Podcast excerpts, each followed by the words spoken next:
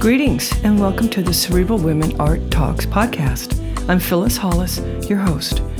As an extension of my Instagram page, Cerebral Women, this podcast offers insights into the visual art world. I interview artists, mainly artists of color and female artists, who will freely articulate what inspires their creativity. In addition, you'll hear interesting perspectives from dedicated art professionals who work with artists and the art institutions that feature them. I'm confident that collectively, these individuals will indeed stimulate your mind as they do our eyes. Please know these interviews are conducted in my Manhattan apartment, so please forgive the background sounds of city life. Welcome to the Cerebral Women Art Talks podcast.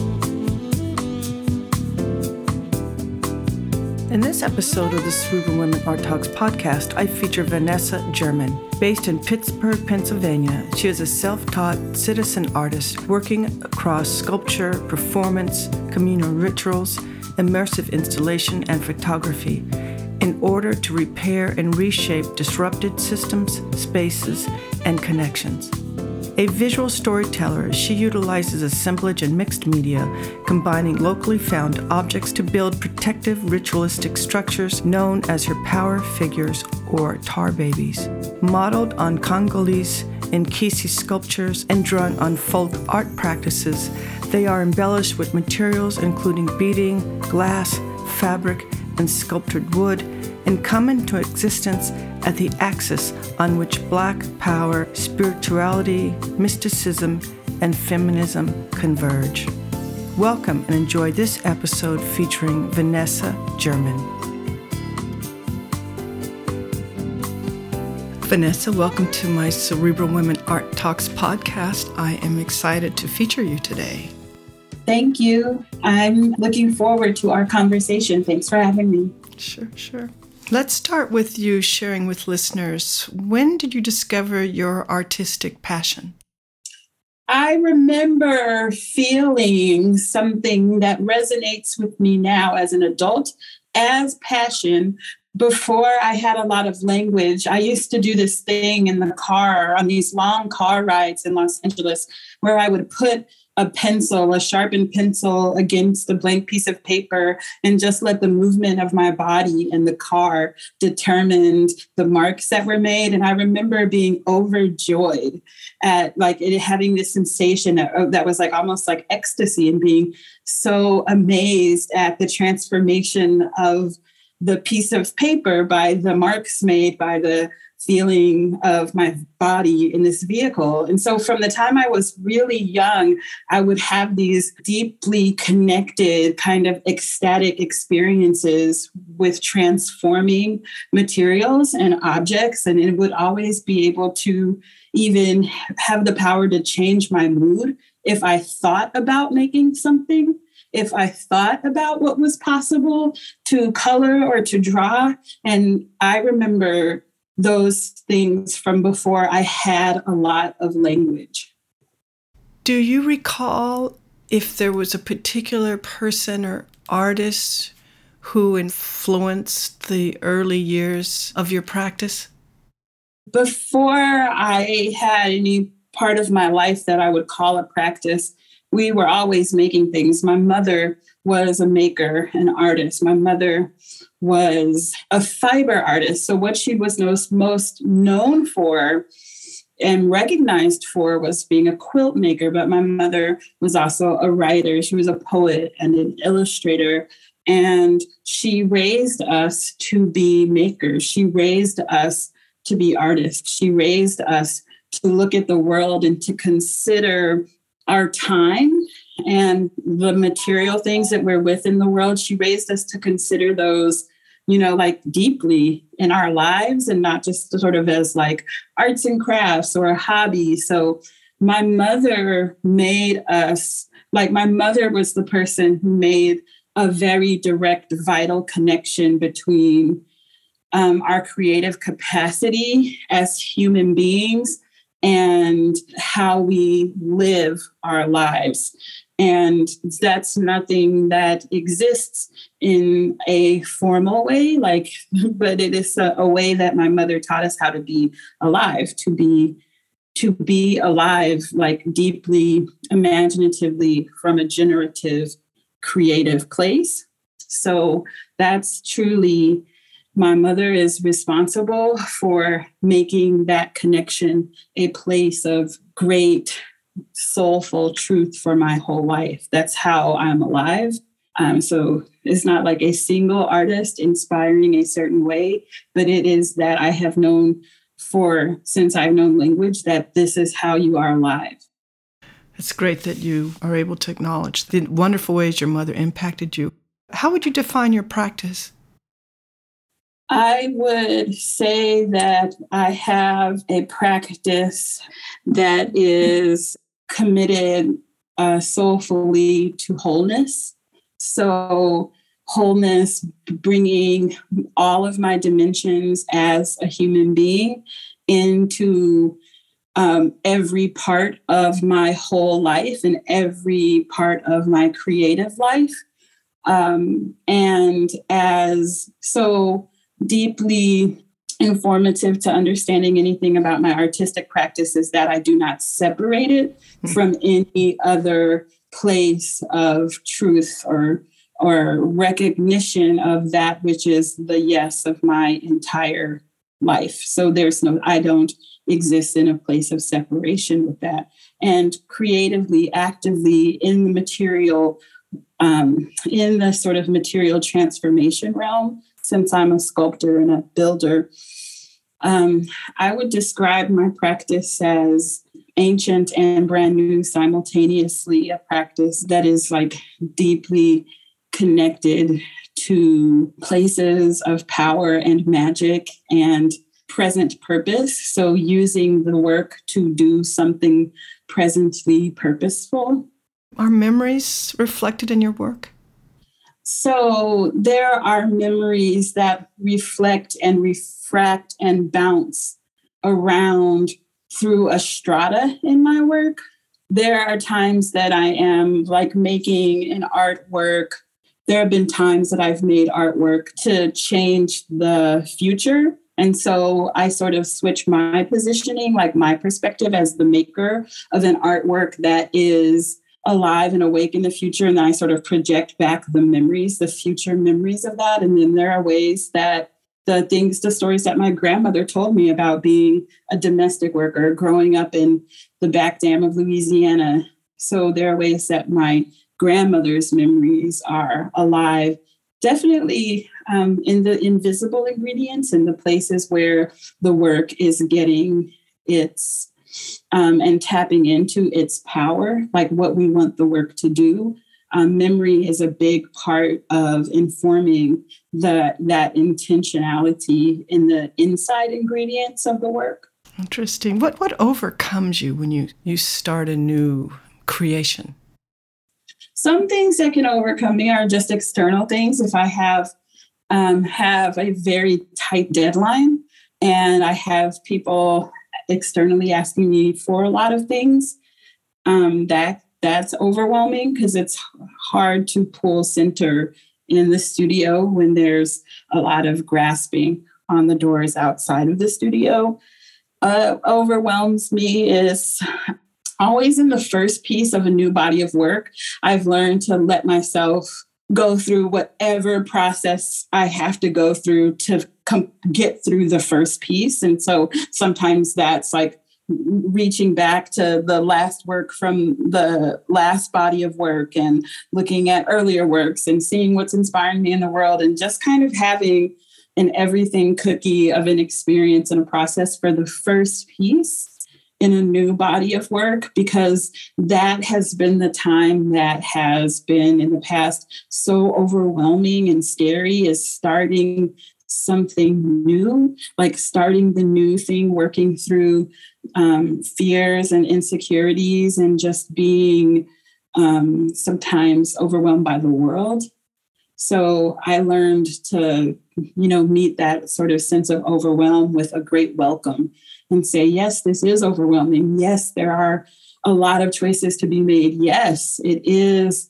hard to find the time and just sort of to welcome that overwhelming onslaught for the first piece. And that first piece in a new body of work does a great service for the work that comes after it. And, and what passion do you find with that first piece?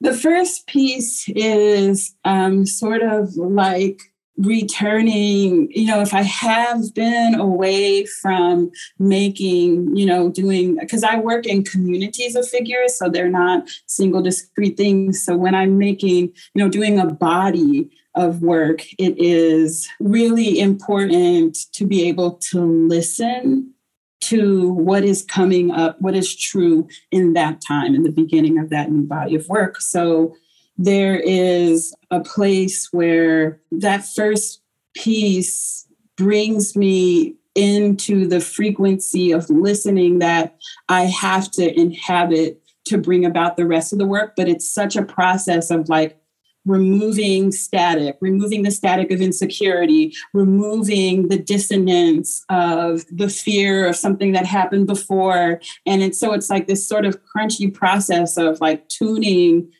the frequency of my artistic soul to the voice of the new body of work that's coming. So the, that first piece is always a lot heavier. Sometimes it's a lot physically heavier than other work because it's carrying a lot more. Do you listen to music while you work? I mostly listen to audiobooks. I've listened to people's voices. Um, when I do listen to music, I can listen to the same song for 17 hours. I love that. And how do you keep learning, Vanessa? That's all that there is. there, you're either doing it or you're actively resisting it. Otherwise, it's completely natural. It's the actual most natural state of your being so you have to work hard to not continue to learn. That actually is something that is the world that we live in is very good at helping people do to actually form places of rigidity to resist that which is most natural, which is to be in a constant state of learning. I'm really childish and I'm sort of naive in a lot of ways, which opens, like, I have an open place in both my heart and in my mind. And I'm eager to, I'm so like being human then on the earth is a very interesting and fascinating thing. And so I allow myself to be fascinated and I'm deeply moved by beauty and wonder and love. I'm an like an incredibly romantic person. So that means there's a great romance in always learning, right? Because that's such a pure relationship. Whether you're learning from another human being or whether you're learning from nature, there's a, a great beauty and a great purity in the clarity of like here's this information I'm sharing or that exchange. So I, it's always everywhere. So there are times I will specifically go to watch YouTube videos of certain artists talk or I listen to Toni Morrison's voice because there's so much more information inside of the sound of people's voices. So there are times that's why I listen to audiobooks when I'm working because people's voices are an entire orchestra all the time. There's so much happening that I train myself to listen to all the secret things too. Do you feel Black art can be defined? I, I think about the question that comes before Black art being defined. So that's like a middle question to me. There, for me, a, a question that um, precedes it is about the Black soul. Um, because this and is something that I you know, because I feel like there's a, a feeling to the Black soul. And that feeling is alive in and has resonance in the art that Black folks create. And there is something to me about the question is like, what is it about the Black soul at this time and at this place? And can we identify, can we give, do we dare to give language about the technology of the Black soul? Can we do that? Because if we do that, then we can look at Black art and we can say it is of this technology and we can define it in a certain way. So I think one, for one answer is people do whatever people have been defining black art and they do it i would I'm interested in the nature of the Black soul and what that means about the particular technology that exists inside of Blackness at this time and at this place. And then identifying that technology, we could speak to its capacities. Thank you. I really appreciate your sculptures. What materials do you use? I use um, in my internal structures are still sometimes work with a fabricator and to give a sense of weightlessness to very large sculptures. Internal is steel smaller works internal is wood. Then building out um, just almost like building materials that you would use in home construction.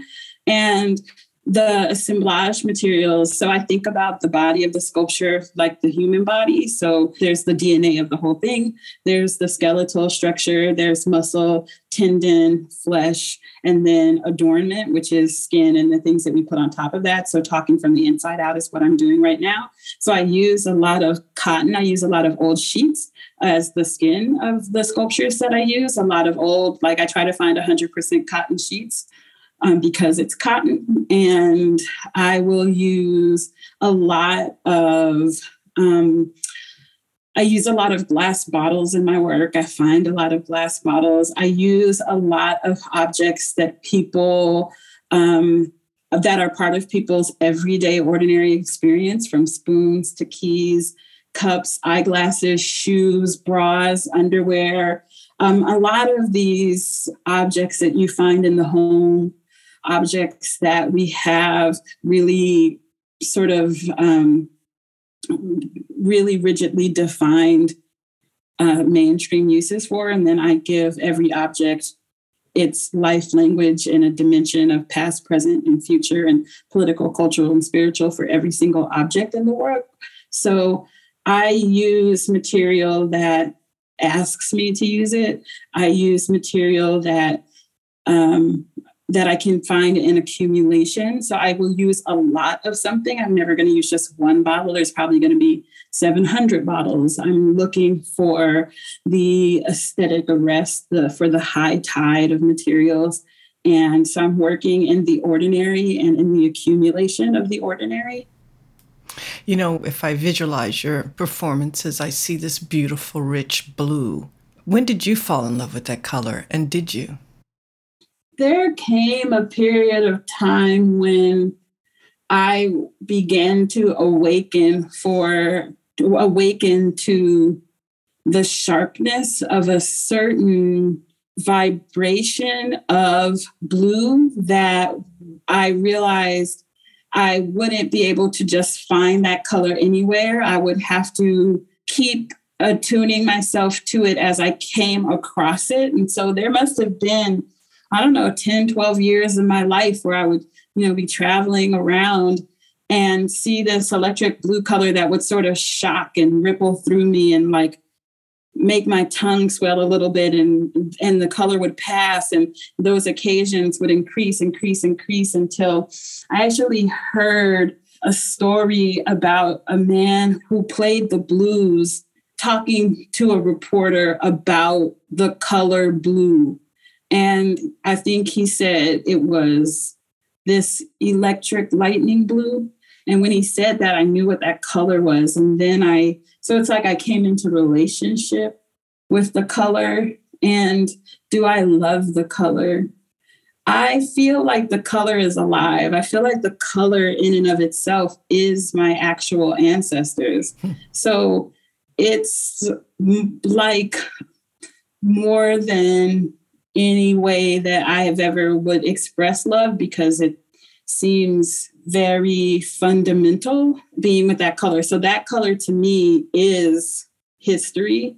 It is living history. It is my ancestors. It is the miracle of the earth. It is the perfection of water in all of its forms. It is the power of tears. It's not reflecting those things. It's not you know, weighing them. It is the thing itself.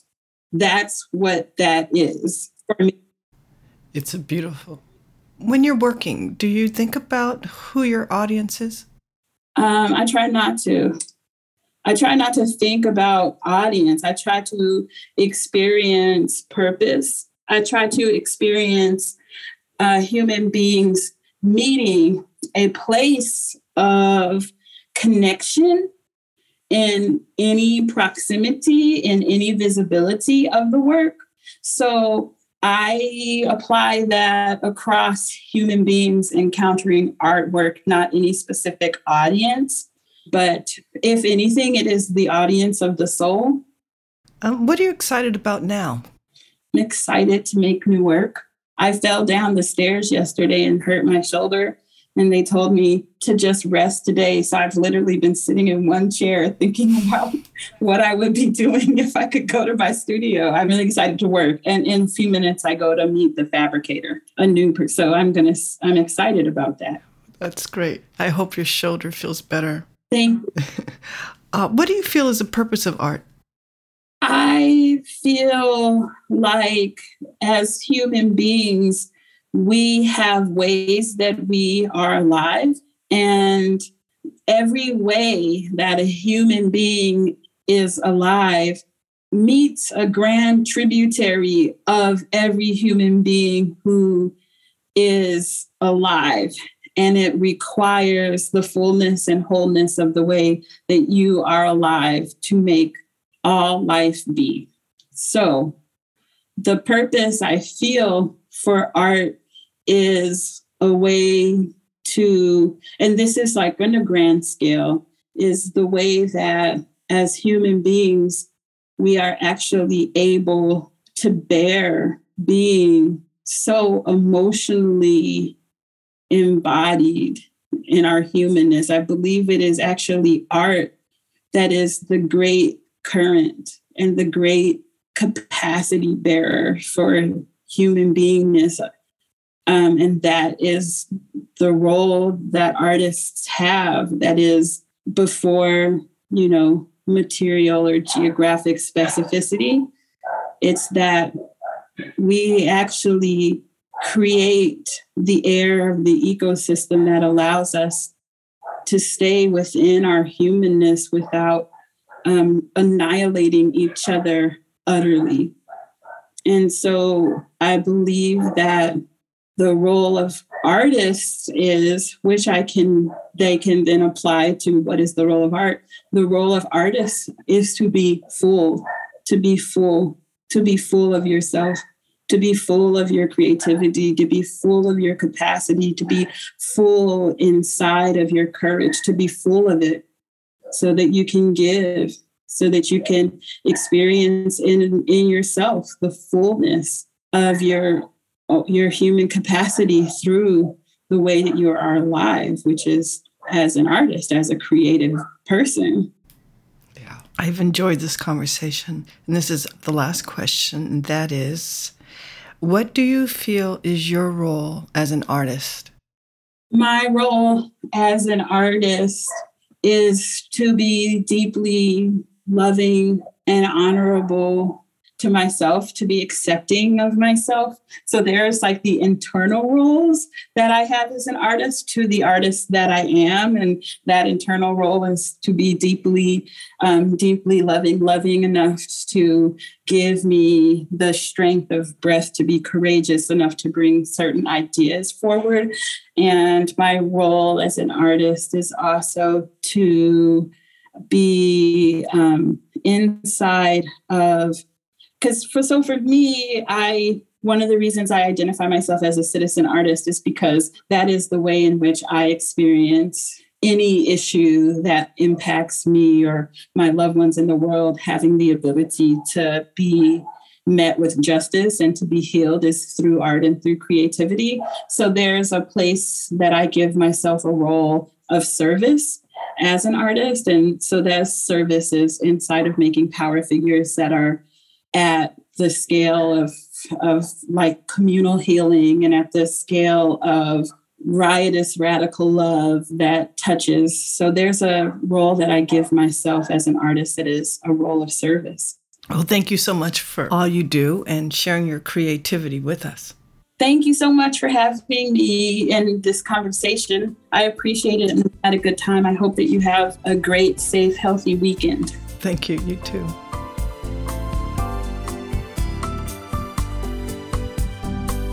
Thank you for listening to Cerebral Women Art Talks podcast. For additional content, please visit cerebralwomen.com and be sure to follow Cerebral Women on Instagram.